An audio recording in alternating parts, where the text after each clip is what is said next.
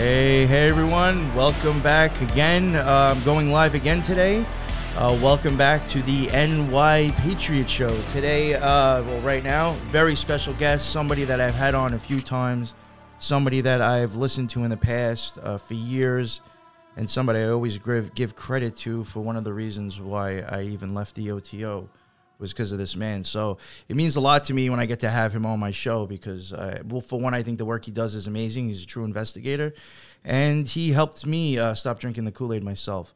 So uh, here we are with uh, William Ramsey, and we're going to talk about the uh, smiley face killers for a little bit. But first, uh, William, why don't you just let everybody know who you are in case they haven't heard of you yet and where they can find your stuff? It's great to be back with you, New York Patriot, and you've been on my show too. Mm-hmm. So I'm glad to uh, always be with you and talk with you. It's I always find it very worth worthwhile. Yes, I you. am kind of started. I wrote my first book in 2010, Prophet of Evil, and I always was trying to do research. I was angry with the corporate media and kind of the shallow stuff. So I really tried to become. I didn't know I was going to create William Ramsey Investigates, which is really my um, my website now and kind of became an independent investigative journalist. But I was dis I had a lot of distaste for the kind of what was being bandied about in the culture, superficial. So I really wanted to kind of see stuff myself. So my first book was Prophet of Evil. Then I wrote a book about the West Memphis Three because they were ignoring all the occultism and still kind of ignoring it to this day. I wrote Children of the Beast to follow up on Prophet of Evil, which was Aleister Crowley's influence on society. I did a smaller work, which is Aleister Crowley, a visual study, which is really just kind of much easier to kind of digest Crowley, not a lot of words, but you can kind of see all the pictures that are associated with him. It's a lesser known book of mine. I also put out Global Death Cult last year, which mm-hmm. is about the far right, the Nazi occultist far right. So I kind of have that. Uh, I can't get away from that subject matter, the occult, because it's really we're swimming in the occult. Like even oh, when I first started I, writing, think so. Yeah. So, and, and people don't acknowledge it. The, the, the corporate media doesn't acknowledge it. But then in the interim, it was really during my research into Children of the Beast where I saw this smiley face. It was associated with Alan Moore and the Watchmen, which very occult. I didn't really understand the Watchmen very much or Alan Moore until I got into him when he said half of my work I'm working as a sorcerer or a magi- ceremonial magician. So then it made sense. So I was watching that and I'd remember I'd heard this urban myth of the smiley face killers. Mm-hmm. And I'd just been, I'd heard it actually, we talked about the pre show. It was George Knapp talking with this woman. I won't mention her name, I know her name, but I had heard it on Coast to Coast. And it just was, where, you know, it just went to the back of my mind.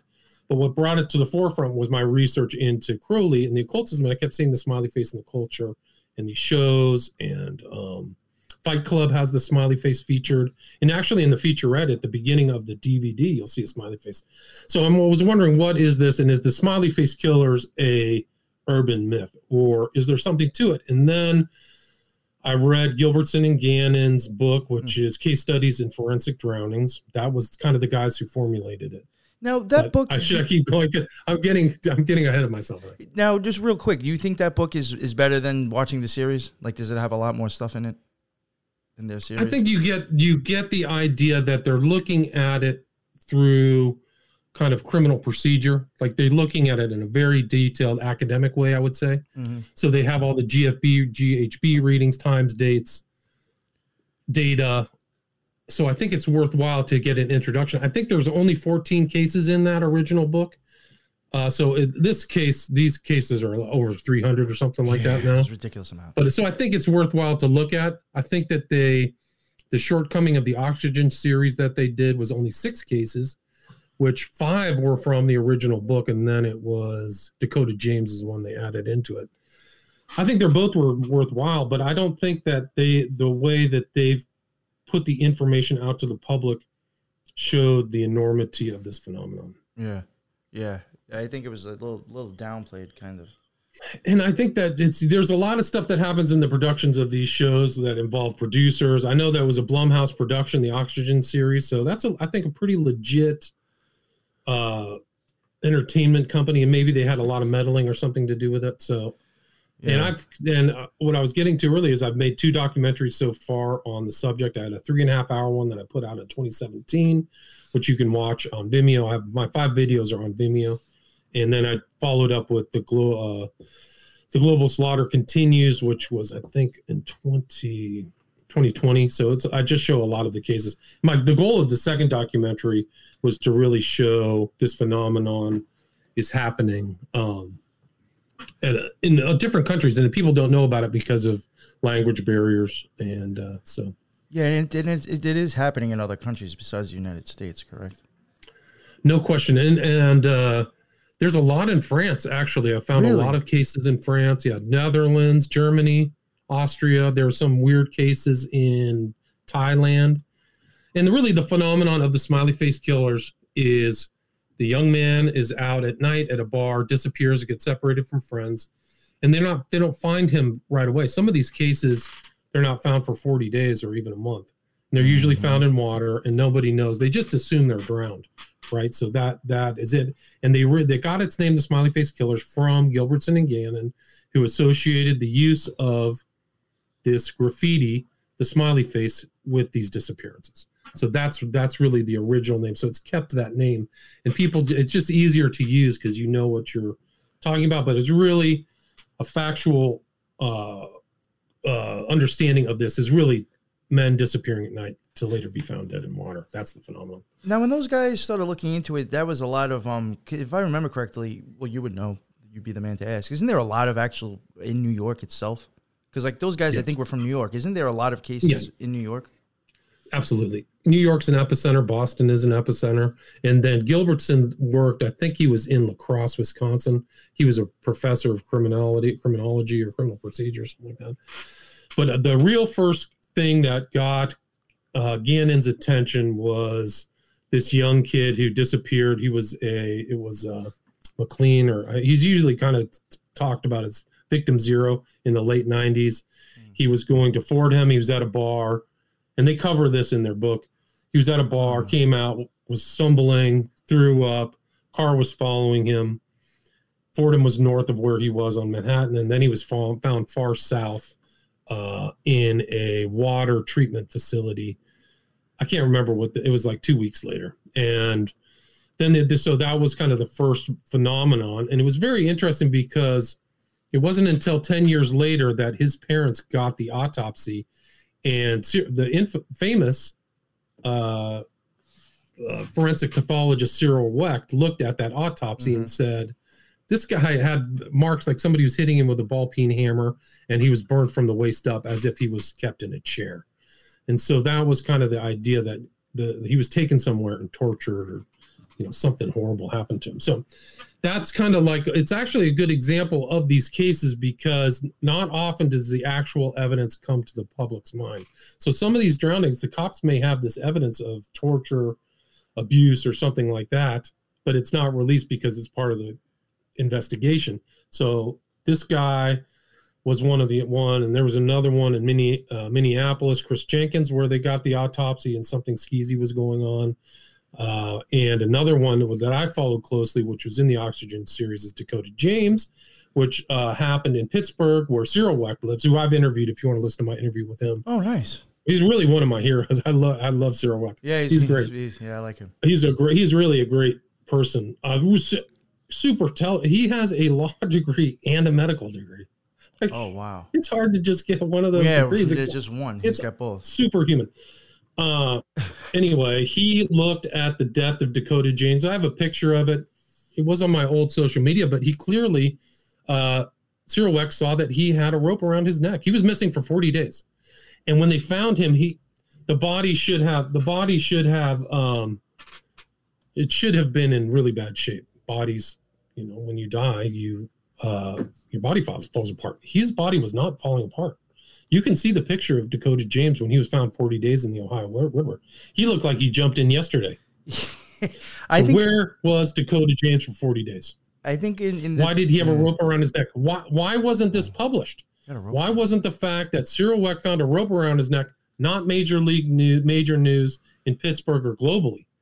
Why why do you have a guy who is a forensic pathologist in Pittsburgh who's from China who never reported that? I mean, there's a lot. There's so many problems. So Yeah, yeah. for sure. Uh, I was anyway, so was those even- are those are some of those cases. But, but going back to the original case that Gilbert and Gannon was in New York, it's a hotspot. There's been other people like the the mob used to dump people in water too, right? They used to throw them in water. So this phenomenon isn't something that just happened with, you know, it. It's not something that just happened, but it's specific. Late '90s to the present. Huh. I know. Uh, I think I had even seen like when you were talking about being in the water for that long. I think they didn't they even do like some kind of testing to even show like. I think they used like a pig and, and kept it in the water for a certain amount of time to show like what a body should have looked like after a certain certain days in the water. And they're like, this kid does not. This kid was not in the water that long. It's impossible. and it's in case studies in forensic drowning gilbert's and Gannon's book of all these details of what happens the problem is is that these deaths a lot of them they haven't been proved to be drowning They're just were found or, or something like that Wasn't there even? so and i think in gilbert's and Gannon, they showed that some of these like one of the guys uh i can't remember his name offhand he was frozen and was thawed out in the water so why was he frozen that's like the ice killer right richard kuklinski right you're Yeah. in the new york greater metro area right yeah, yeah, I'm in Queens. Yeah. so, like Kuklinski, that's how he fooled the, the cops and the forensic investigators. He would take the bodies and shove them in a freezer for a while, right? That's how he got his nickname. So, why is somebody doing this in these cases? I think his name was Nate Kapfer, K A P F E R. So, You know, I was watching. uh, so yeah, I was watching some stuff last night, and you, you you even mentioned like some of these cases how they don't make sense. Uh, there's like even parents that are even like complaining, saying like there's like so much stuff that seems so weird about this case, and like you're not saying anything about it or doing anything about it. They're just like, oh yeah, like, but like like there's stuff like very very weird things, like even the water in their lungs. I don't think matches where they were at to begin with. Wasn't there a case like that too? That's right. Yeah, there's one that he had. I think it was salt water in his lungs, and he was in fresh water. Yeah, like yeah, it was So, something to that. there's all there's a lot of anomalous stuff in these cases. And the parents uh do the the chris jenkins case in minneapolis they actually changed it from accidental death to homicide due to the mother's involvement. Jane, i think it named jean jenkins she actually wrote a book. I i talked to her and ed interviewed her on the opperman report. Uh, so people can go listen to that on opperman uh, it's jan jenkins. Can't foot i can't remember what the name of the book is but she wrote about that and she was pretty tireless. And she's on the record um, some of the dakota james's mother was in the oxygen series. She fought all the way. She went into a meeting with i think the head of the police and the head, there was it was very fascinating because the fbi and the secret service were there. Wow. so why is the fbi and the secret service in with the mother of the victim and those are really the kind of the first cases that really just to get got me involved in the thing where I went from uh, urban myth to this is real is Dakota James, and the earlier one before that, the guy's name was Joey Labute in Columbus, Ohio. And so I followed I followed the disappearance of Joey Labute. I said, if this guy's found in water, I'm going to freak out. He was missing. He was in a bar. He was gay, which is there's a preponderance of that. Dakota James was also gay. So that's kind of what led my thinking into this being part of kind of a, maybe a subculture, mm-hmm. but in like an S and M sub subculture, which you can see that in my first film. But Joey Labute, I said if he's gonna be found in water, he's found in the Scioto River 19 days later in a previously searched area. So you see that phenomenon as well. That these are heavily searched.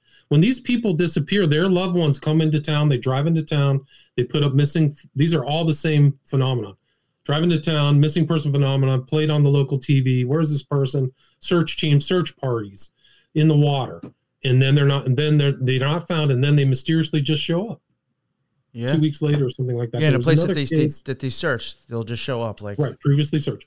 There's another good example of that is a guy who disappeared out of Philadelphia, Manayunk, which was uh, he was at a bar, he didn't drink too much. And they're not all drunk.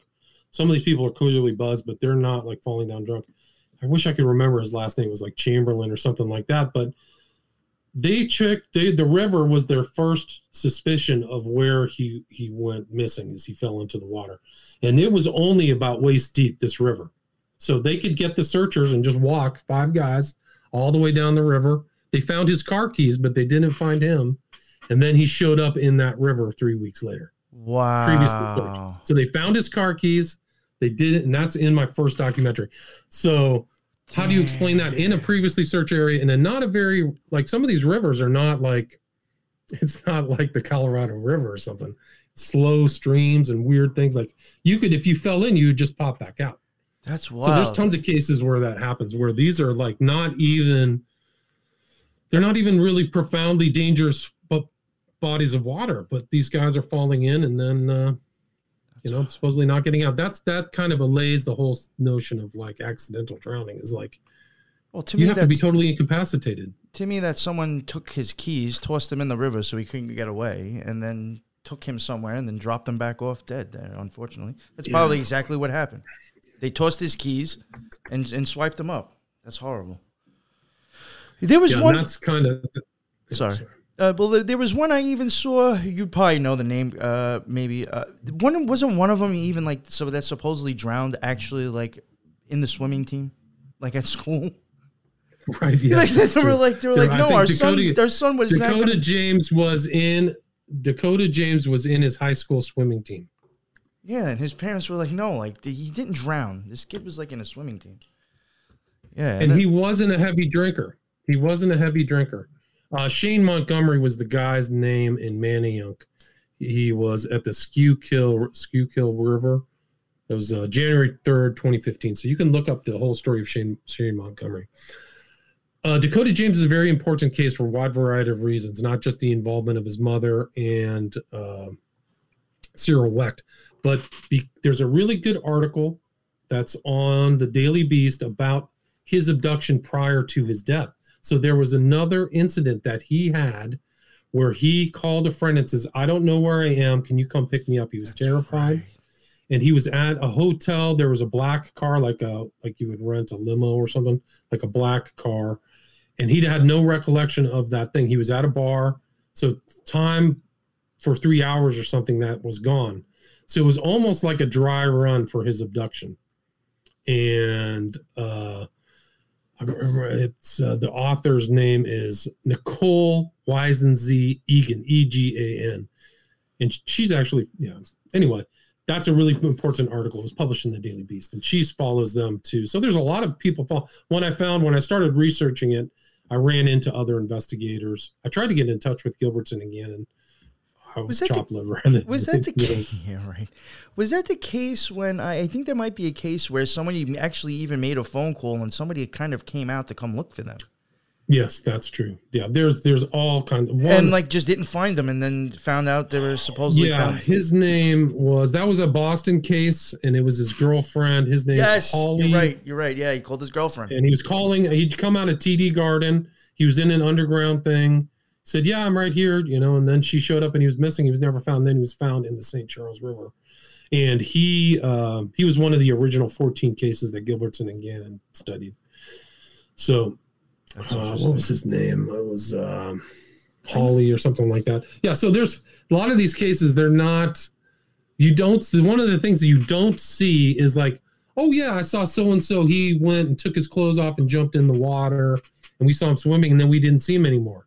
So like, there's no witness of that person, like doing something crazy. Like oftentimes in drownings, you know this person got in the pool. Somebody saw him get in the pool that that's an absence there's an omission of that happening all these cases nobody says oh yeah he he ran he left the party drunk and said he was going to go swimming Yeah, I think there so was. that, i think that's very telling in itself Yeah, there was one that I think uh, I saw recently too. Uh, a case. I was going through some of them because I knew you were coming on, but I, I forgot all the william names. hurley was his name you can look up the william hurley case sorry that was the boston case I think there was one that the kid might have been. I forgot. Maybe went away in college, but like where he came from, I don't think his parents. I think literally said he's never once been in water. Like I, they were like, I don't even think he's ever swam before. They're like, why would he have chosen to just jump in? They're like, that would just make no sense. He would never do that. right it's very was- weird there's actually since covid has let up these cases have started again. There's a hot spot in chicago right now and like three african american guys have disappeared. One is jelani day i think was his name. And there's been some in london again more of these cases in london. And there may be kind of somebody using this mo as kind of like a racial animus. And actually one of the cases of the disappearances this is just in the last couple months benjamin Crump, i think is an african american activist lawyer who's involved in one of these cases. So they retained kind of a well-known public figure one of these families. I can't remember his name. There's so many names. I can't remember his name but this is happening in chicago. It's definitely a hotspot too. So these big urban areas uh, you got to really watch out. And a lot of these guys exhibit very strange behavior behavior as if they were drunk or spiked with GHB, like things that they're out of the ordinary, like fighting with the bouncers or things that like, oh, he's just started acting really strange. And uh, and you can look at it in the larger context of people getting drugged at bars because in LA it's a huge problem. Even just uh, where I live in LA, there's all kinds of stories of women and men getting drugged, and it you know well, GHB was found in some of them, weren't that? Wasn't there? Yeah, correct. Lots. Yeah, uh, Benjamin Crump, poverty pimp. Jonas says, yeah, I, Crump. I guess that's the right name. You know what? But you can look up Crump and see what his Chicago case. Now you can figure out that name. But it is interesting that some famous people are associated with these cases, like uh, Cyril Luck. No, I think there was. Uh, damn, I forgot what I was going to say. There was a case. That, oh, uh, Fuck it. There was a case that I came across too that I thought was was wild, and now I can't remember which what it was. Damn, sorry, Ramsey. totally had a all, there's a lot of crazy ones. Yeah, it was some that, that aren't oh, even categorized oh. in this this whole had, thing. Had so, to do with the no. music in the bars and stuff. I started thinking about. Um, there was one that I saw where I think when they were looking for the kid, it hit his scent and kind of ended up like at a house that was like a band player from the bar that the kid was at, and they didn't investigate anything. Right. No, no, that sounds familiar. There was one called Tommy Booth, who was one of the main early cases, and that was in Philadelphia. And he was at a bar, and the guy at the bar of that night was wearing a smiley face shirt. And he was telling his parents, I don't like this crowd I'm dealing with. He disappeared. He was searched all the way. There was a small kind of river behind the uh, bar, and they were searched there. And eight days later, he shows up in that river face down. He's not even submerged he's just showed up. He just magically oh, appeared. Yeah. And they said that he wasn't dead more than 48 hours. So he was kept alive. So that's another element. They're kept alive somewhere. That's true.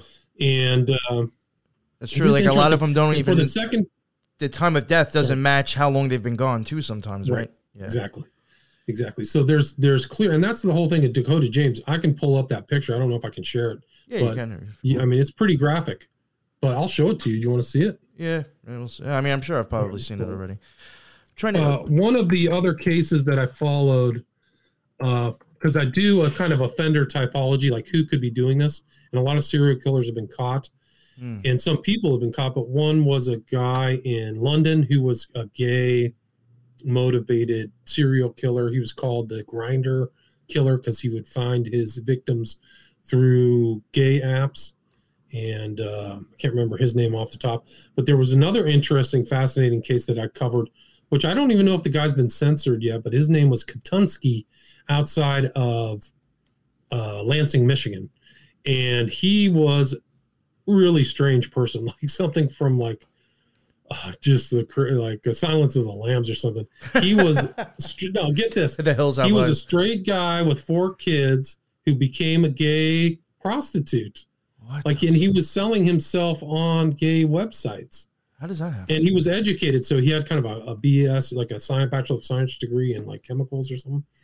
But the reason this case is easy to remember is because the person who went missing had the name Kevin Bacon, just like the actor.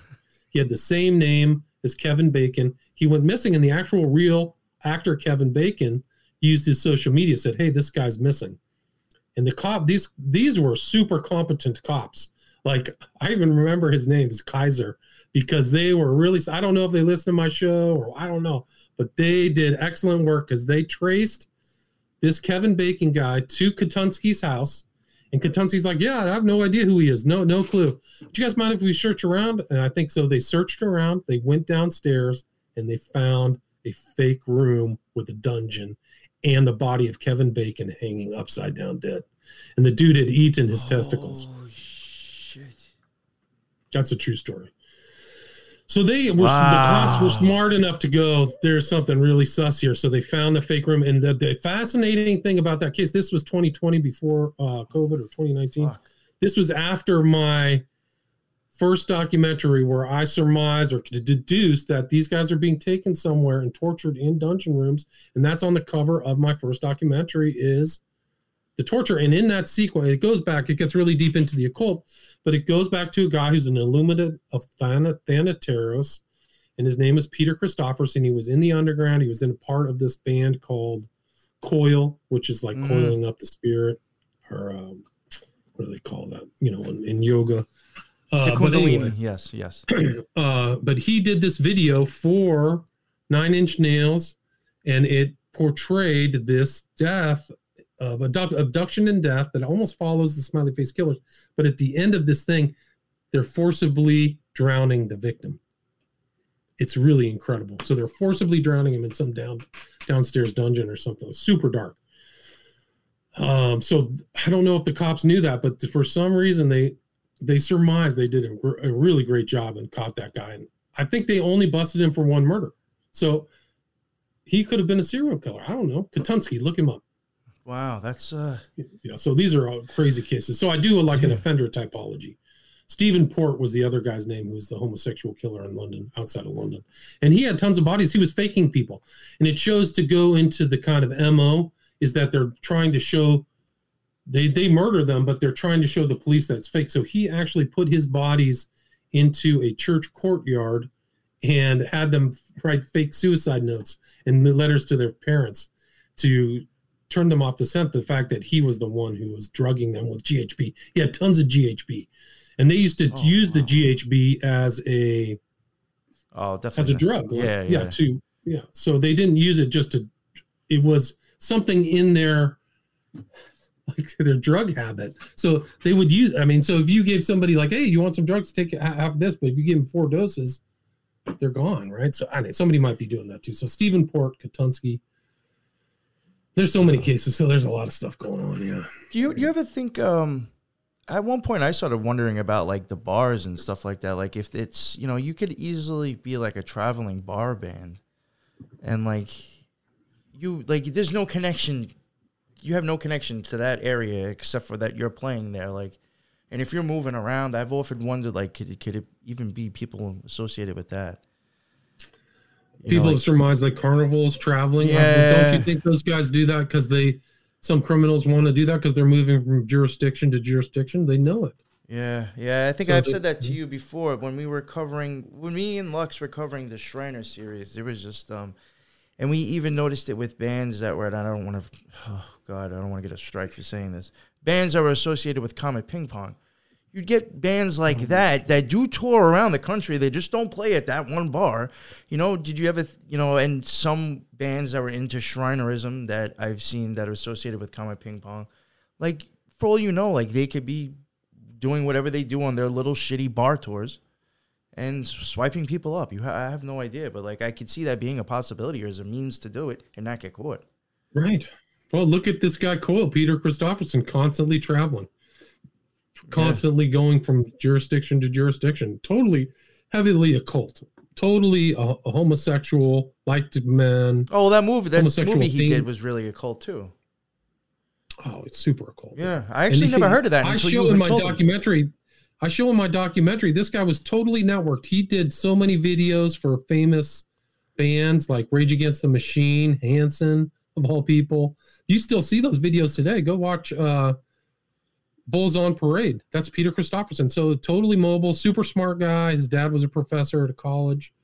Um, yeah, I remember so, I had you on for him, and that's right. And I was like, Hanson, holy crap, he did. He yeah. directed like a Hanson video. You're right crazy yeah, and like all like, kinds what? of really uh, avant-garde type stuff oh yeah yeah he was definitely he definitely had some weird stuff though for real right he was and you know what I, in my opinion a lot of his stuff to me looked thelemic inspired or oh yeah i would say so yeah he was he had there's a there's a sequence i think i showed in my movie where he's talking about Aleister crowley and he had one of Aleister crowley's art piece art pieces on his wall like properly framed so these guys were thelemic. Coil is no doubt thelemic, and and they knew a lot about Crowley, but they knew a lot about other stuff too.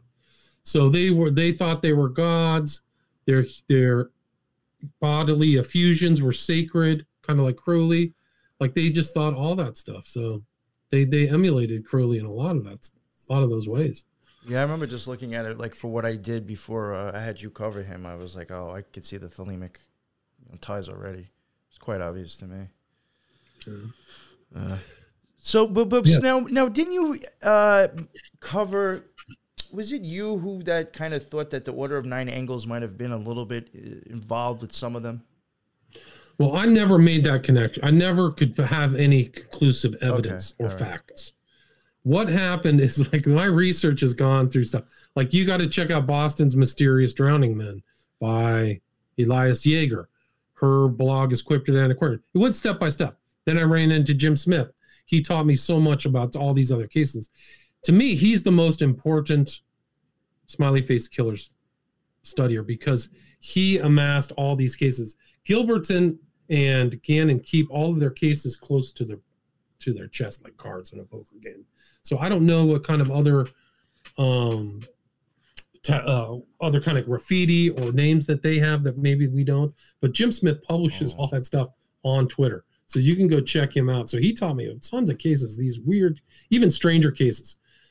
So then somebody came forward and looked at my cases. His name was Igor Sarsky. He says, You've ever heard of the Order of Nine Angles? And I said, Well, Somebody's told me about it, but why would I want to know? They talk about going out at night and killing people. Okay, well, that's what's happening in the smiley face killings. So then I, that was a whole nother level of research. I did not know about the Order of Nine Angles, which led to my most recent book, Global Death Cult. So that was kind of in it. I never found anything, but they, ta- I mean, they have this, even their members, this one guy, Fleming, who's been arrested, they talk about driving into another town, causing chaos, and leaving at night, right? Like, well, he, there's a story about him. He's he talks about doing that. There's a story, and they have kind of like Aesop fables in their right. They're very smart. Whoever put together the it was somebody of high intelligence.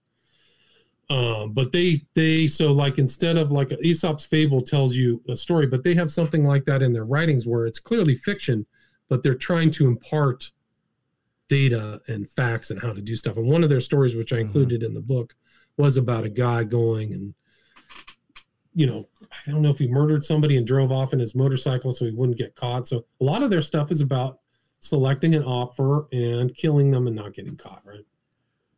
So that's the ONA. I have no, I know that the ONA, there is an association with the smiley face, but it's not huge, it's not predominant, but they have an oral history, A U R A L, like it's words spoken in between.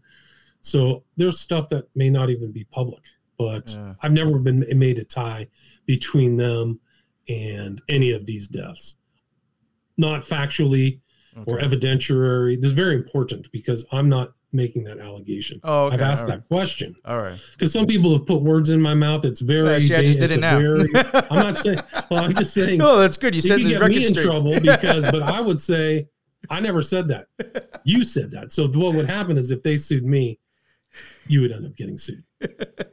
I'm not saying you're going to get sued, but I'm Yeah. just saying I, I, I don't have those facts and evidence. So Yeah. I've never made that in my books. I have one line where I said, "Is there a connection between this and because my book really there is a connection with all kinds of other crimes, the ONA." That don't have anything to do with the smiley face killers because they're just they that's their kind of bag is to be criminals. So the, the steps in the understanding of how this comes, and and actually one of the most I would say very fascinating things about the ONA and possible SFK stuff is this this uh, video called Bad Habits. Uh, have you seen the Bad Habits video? No, no. Oh yeah, you you should pull it up and watch it. It's really a very clever um, depiction of what I think is all ONA doctrines and principles. So you've got vampirism, you have nightlife, you have the smiley face, you've got the scrunching, you've got uh, the gr- group group dynamics. oh, you is this that Ed Sheeran song? Yes. Oh yeah, Go watch s- it. Go yeah, watch the I video. can see it. It's got It's- a butterfly he's on talking it. his bad habits. So he's he's really talking about himself as a serial killer. I'm with Yo, somebody I hardly know. wild. This won't be the last one. Oh man. You probably know. I- You go listen to those uh, doc, and then the sun comes up and he becomes a new person. So in the ONA, I don't know how much you remember or know, but you're supposed to become kind of possessed. You're supposed to presence these dark gods in yourself. So you actually become like I don't screw around with that stuff. Yeah. You become somebody else, and then you can get rid of that persona. Uh, yeah, I've It's I've even dark, dude. Yeah, I've, I've heard that supposedly, you know, this is all things that I've heard, uh, you know, and I even knew somebody who was into that stuff but wasn't even associated with the order, so I can't even say it's the order.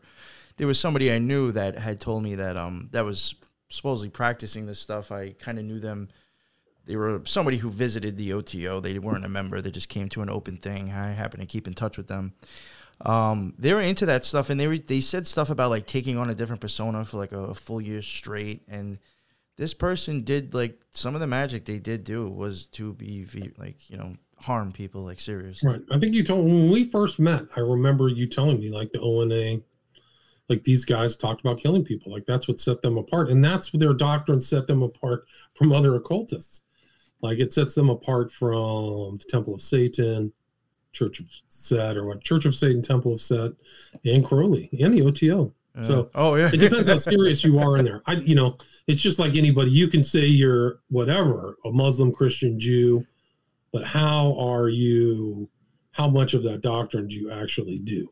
yeah. Like that's a question for everybody. Like, oh yeah, I'm Jewish, but you talk to some Jewish Jews and they're pretty secular, and then there's some who are like super orthodox. Oh So, yeah, yeah. Totally like if you're an orthodox ONA member, you've killed somebody.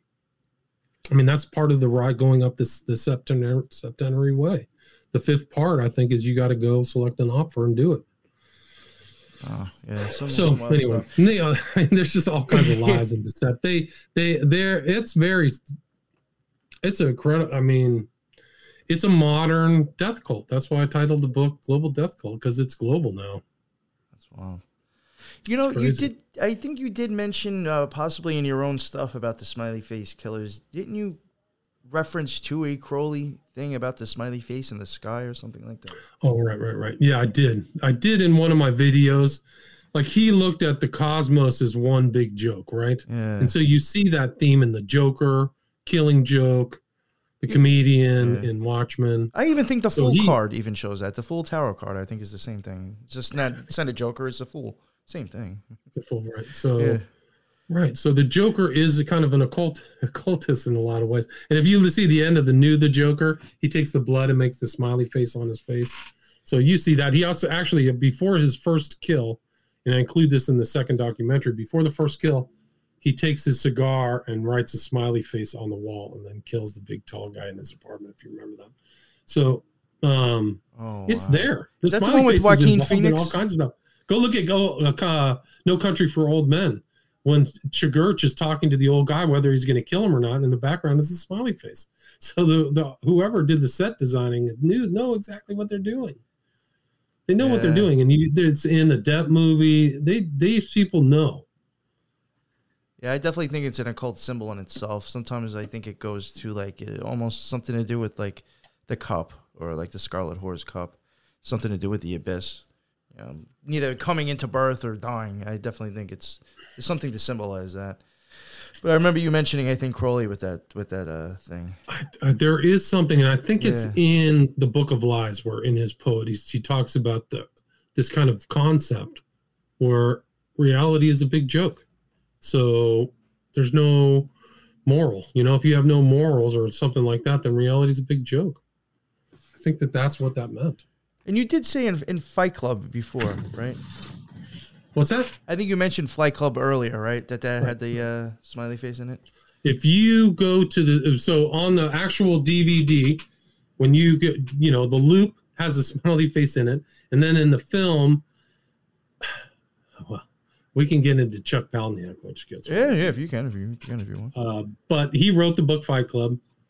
It ends at the very ending of Fight Club. The book is not the same ending of Fight Club the movie. Oh, At the end of the Fight Club, the book, he takes a gun and shoots himself in the face. And the last line says, and now he laughed with a bloody smiley face. He literally writes that in the book. It's not in the movie. But during the movie, they're in the kind of cult, uh, what do you call it? I mean, what, what they're in, not in the Fight Club, but they're in the building, uh, in the house. You know, it's basically kind of like a, uh, monastic thing, right? Which is very similar to kind of cult behavior. There's a lot of stuff. You can see what's the one they take the thumb and put it on their chin. Do you know that, Justin? Oh yeah, yeah, I know what you're talking about. Yeah. You can see uh, you can see Brad Pitt do that, but they're watching TV and there's something there's something on TV and it's about one of their operations that they did to get ahead to get a Fight Club, and it was the burning down of like the 47th story tower or whatever. And on the side of that tower is the huge smiley face, and then they all laugh. Wow. Do you remember that scene? Vaguely, vaguely, no. Yeah. It's there. It's kind No, of like two thirds of the way through the movie. Yeah, no, because uh, somebody had mentioned Oh, it. yeah, And I was like, I thought you mentioned that, that earlier. Somebody had asked if Fight, Fight Club also. That movie's incredible. There was an incredible series of films put out in 1999. End of Days, Fight Club, Ninth Gate, Oh, and Eyes Wide Shut. Oh, those were all in the same. All 1999. What's that? Wow, all in 1999. Damn, that's a lot of occultism. and they all they're all full chock full of occult references. So Oh. at the end of at the end of fight club you see those last two towers go down right?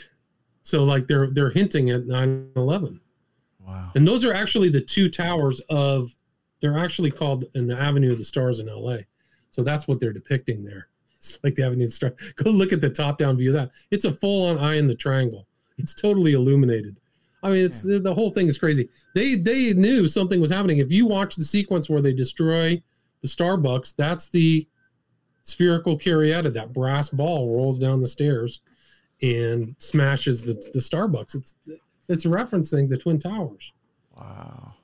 because you can go see the Twin Towers at the very center. I don't know if you remember the layout, but at the very center there's that statue of the brass spherical caryatid. And caryatid is like it references the old um, statuaries that held up temples.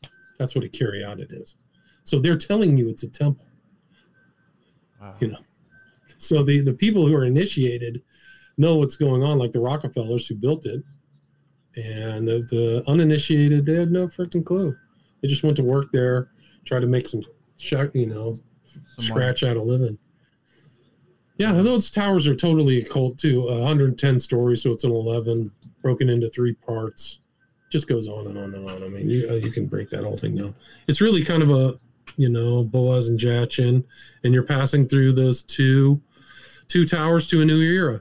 So we are in the Oh, new yeah. era now, whether we Sure. like it or not. So.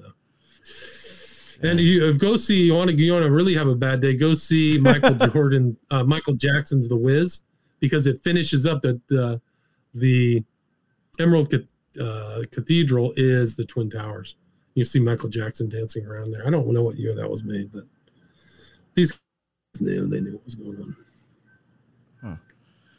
Oh, now, uh, was there anything else you wanted to cover about the smiley face killers? Like, in your opinion, what do you It's think? still- like, what's your you you're still your hands are still up in the air. You're not exactly sure what it is. No, I think really my conclusion, kind of everything that I deduced, is that there is some type of underground understanding that people talked on some board, chat board, or FetLife that know that this is an MO to be used if they want to kill somebody because the cops will be confused. They won't look into it.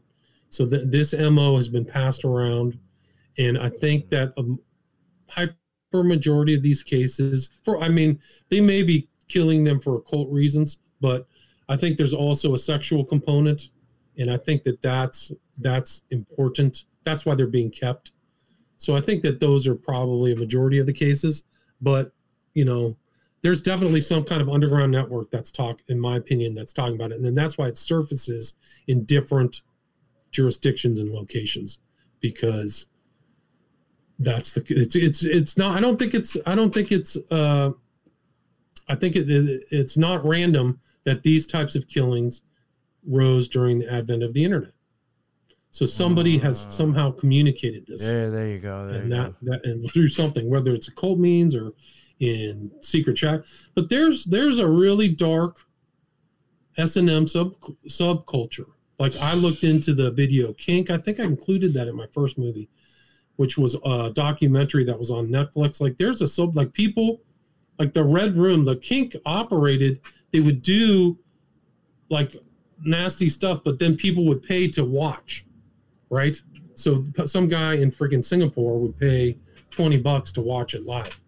Imagine if somebody was like, well, we have something else that's really intense. Like we have something else. If you want to pay a thousand bucks or you want to pay five thousand, I actually had a very insightful com- uh, comment from a friend of mine who said these may be selection processes. Dakota James may have been selected in advance in advance for something to happen, and somebody flew in and left. And that actually is not outside of the realm of po- No, so. possibility.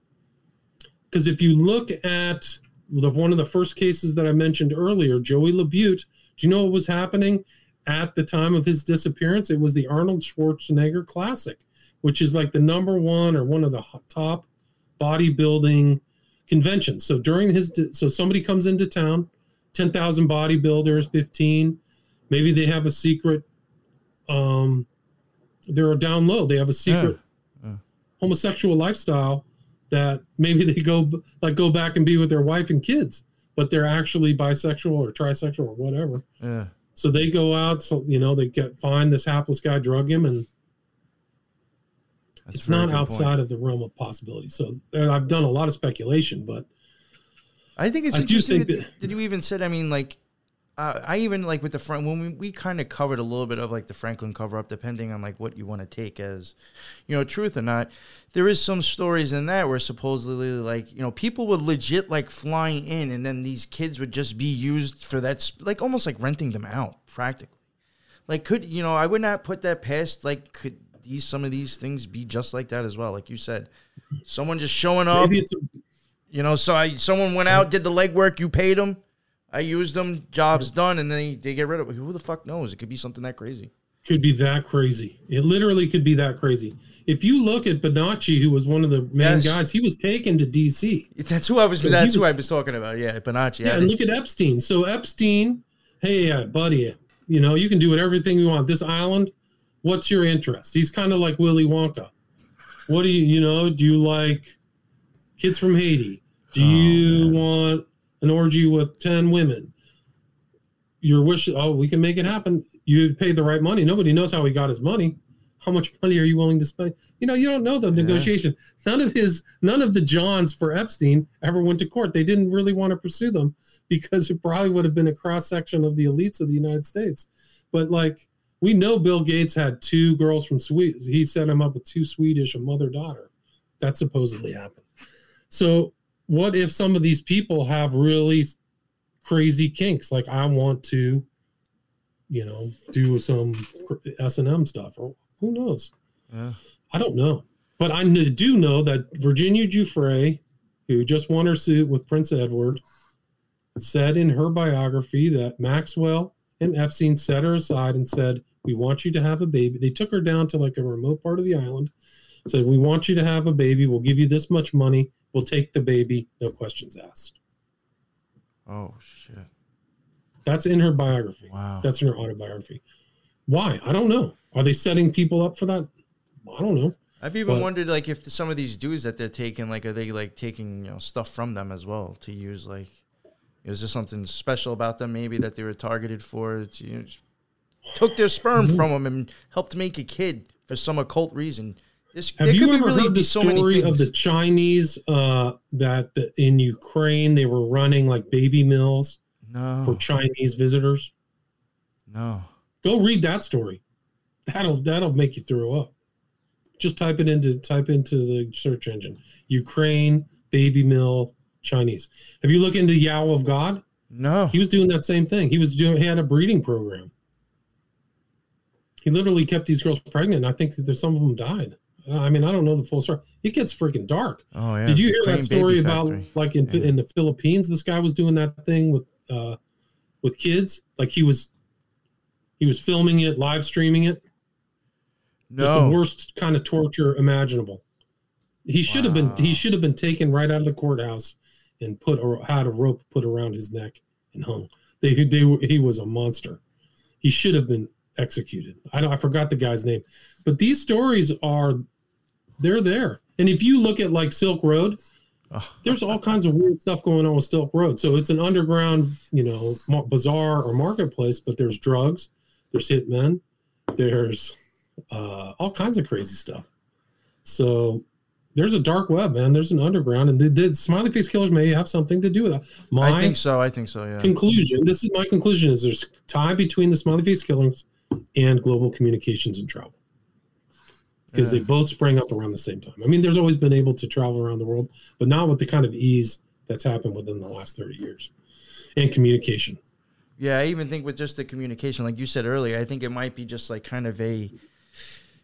It could be a whole bunch. It could be a single person. It could be groups. It could be tons of people that are just using the same, like, like you said, mo. Right. I really do think that's what it is. Yeah, I You don't think it's an individual person. People say, "Oh, there's a smiley, there's a killer on the loose." There's killers on the loose, Yeah. Yes. probably working in teams or groups. And I did a lot of research because I was following the kind of homosexual angle. So I talked to McDonough, who inter who did Kraft, who killed hundred people in Los Angeles. And McDonough said there's there's certain instances where he could not have acted alone because the body was thrown out of the car at 50 miles an hour, which means somebody was driving and somebody had to throw a body out of the car. And then also Eyler in the Midwest, her name was Kularic. She said that Eyler could. She said he could not have operated alone. That he had to have had somebody else. They just didn't get busted. So, and these are all homosexual, and they would. Uh, the Eyler case is very telling because it was very much maybe like a uh, SFK modus operandi. They take a body to a remote place, torture him, and then kill him, and then bury him. Like really horrible stuff. And they were pulling him out at kind of gay bars, right? So that's like one of the things you see these guys in the bar culture, whether it's a gay Oh. bar or not. But um, yeah, I think that it's the mo. I think people have learned the mo, and they some people have instituted it, and that's why. And it's worked. I got to tell you, I mean, Yeah, the, a lot of these cases there isn't very there's there isn't one I can think of that was solved. So that's It- that should scare the crap out of you if you go out into bars and stuff like that, and you're young and you fit that profile. They're all almost all skinny.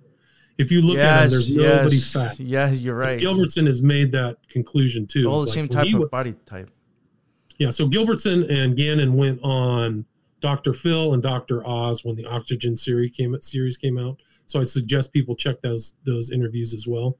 But the like Gilbertson showed the BMI and the graph on Dr. Phil and said most of the victims I've looked at are, you know, here. They're all in that same kind of, you know, skinny, whatever body type. Yeah, yeah, yeah, yeah. They were all like very much uh, the same type. Yeah. So here's this guy Jonas says the pros having sex with dudes for money is not a secret in the bodybuilding. community." See, I didn't know that. I didn't know that. I'm gonna screenshot that. So you know that ties into that's just another fact that ties into this whole thing. Nah, Like- That's funny. Why why didn't why didn't uh, Joey LeBute get fixed get solved? And I interviewed who did I talk to? I talked to like one of the biggest podcasts in the world, which is True Crime Garage. So I talked to them about Oh wow. Joy the Butte because they're in Columbus. So they were actually they're actually nice enough to invite. This is just the funniest side, but they were nice enough to have me on their show after I called them true crime garbage Oh wow. because of because of their coverage of the West Memphis Three. oh, oh, would they? It's a credit to him. It's actually doesn't make me look good for me not being very nice. yeah. Yeah, but they uh, did. Well, I, I'm not even gonna ask how they covered it. Um, what? Well, fuck. I was just gonna say something and I totally forgot. So there's a lot there. there's a lot of yeah. cases. A lot of it hasn't been properly published. Oh, you know what I Um, think the problem is too is if they were to come out and say, you know what, there might be something behind these things. That's like, that might be too scary that they don't even want to come out and say that. Very well said. I've actually had a couple. I've done different interviews. I did one with Derek Derek Gilbert, which we can talk about. Uh, but I did an interview with Derek Gilbert, and Derek said it's like the Jaws, uh, you know, thing. You don't want to panic the public. So there's an incentive of these groups. I've had a couple people do that. I had an ex FBI agent tell me that too. Uh, they don't want to panic the public, and so a lot of these colleges they have to tell their, you know, parents that their their kids are safe there, even though they may not be. Oh, even some of these colleges. What was the name of the city in Jaws where they were like, "We don't want to panic the public"? Oh. what was it? It wasn't Amityville, was it? Was it Amity? I can't don't know. I don't know. Okay. But they have they, They have did that say that. I remember that. Yeah, they didn't want to say anything because they were worried to panic the public. You're right. Yeah, and I think that's the same thing with this shit too, as well. I'm sure they just were like, if we were to admit that this could possibly be something, this would scare a lot of people. especially nowadays. no, it's really fascinating. I, I wish I would have saved this video, but it was of the district attorney of Pittsburgh. Somebody was asking him about Dakota James, and he said it was an accidental drowning. Done. Like he didn't even go, well, it could be up in the air or anything. He already had his conclusion, and he was done. And there's uh, somebody also told me there's an incentive within police departments to clear cases. They don't want to have open cases because it makes their stats look bad. So if you can just say somebody's an accidental drowning, you don't have to waste hours or inquiries or do anything. So a lot of these guys, like the standard police procedure on a missing person or a death, doesn't take place. So nobody goes out and you know they call it the first 24 hours is when you really find out about deaths and murders, right, or homicides. You get all that information, but that's not happening. So this MO it kind of prevents that because it confuse it doesn't confuse the cops, but they're incentivized to just say it's an accident. It's not a matter of criminal investigation. I think so. All right, so I mean, uh, you think that's a? Do you have anything else you want to leave us with? On the smiley face killers? I mean, I've that... done so many different shows. I've done a lot of SFK shows, and you can find them all on my podcast, which is William Ramsey Investigates. And my movies are available on my Vimeo for five bucks. I got five documentaries there. So you can see the two ones. It's really way too long. I went three and a half hours, but I think that it's a it's kind of in a very subset of a subset where most people would not think that this kind of stuff happens like there's a deep uh, cult and a kind of a it's an underground you know? It's like it's like it's a it's a really and a lot, it's a place where a lot of the, that's not publicized. Like people don't go and talk about it like they talk about their cooking recipes or you know sports. So i spent a lot of time on that and i think it gives you an idea of how broad the the, the really the phenomenon is and you people need to be careful. Men, women are very careful at bars. They don't they're with friends. They don't have mixed drinks. They don't leave their drink. They do all these things that men don't do because they don't think they're victims. That's that's a very good and point. A lot of well. these kids, very good point. Yeah, a lot of these kids would be alive today if they just took a little or a little bit more cautious, because they that's uh, how it is. Like you just see them getting set up out of bars or drugged, and a lot of them just make decisions that makes me think they're a lot of them were drugged, like they were targeted. Yeah, yeah, like so, they made decisions that weren't um, weren't normal for them. And it's and we're in such a uh, the whole culture to me is very corrupt, and so I think that this SFK and the allowance of this to take place without having a lot of like task an FBI task force is, is really a shame. So. Yeah, well, I can agree with that as well. Uh, yeah, and I highly suggest actually anybody who's listening now or listening eventually to this show uh, to definitely go check out his stuff on the Smiley Face Killers. I thought it was fantastic. Um, I'm sure he talks a lot more uh, descriptive than he just did in, on the show with, with me. Because I know you covered, you have a couple episodes on them, don't you? Like, I'm sure I've listened to, like, you have. You have an extensive my, amount of stuff on podcast. Yeah, oh, you have an yeah, extensive amount of work on. And I did a lot. Yeah. I did the like when they had the there's a the sequence in my podcast or broadcast that has the Dakota James press conference that features Cyril Wecht and Gannon. So you have these kind of big figures in this whole, you know, research community. So they're there with the family of Dakota James, so you can listen to that. And there's just so much information, so yeah. many, so many cases, and it's happening again. Like I said, it picked up after COVID ended. Chicago right now is a hotspot, so you got to really be careful. Well, for this uh, for this subject, I honestly totally honest with you. I mean, except for stuff that you might see on TV, I think when it comes to podcasting or somebody like us, uh, anybody listening, I actually think Ramsey probably is the best who has the most coverage on this stuff, unless you want to start watching shit on TV. So I highly suggest you, if you're interested in the Smiley Face Killers, he has a ton of crap on them. Definitely go check it out. I highly suggest it. I think it's some of the best best uh, work done, and that's why I wanted to have him on and talk about it. Uh, so, William, thank you again for coming on. Always great talking to you. It's always a pleasure. Um, it's amazing that, like I said, I, I, listened to you years ago in my head, and now I'm actually having a conversation with you. So well, I it's, just posted. I just posted one of my old interviews I did with Vinny Eastwood in 2012, and he's we are laughing it up. He's super funny.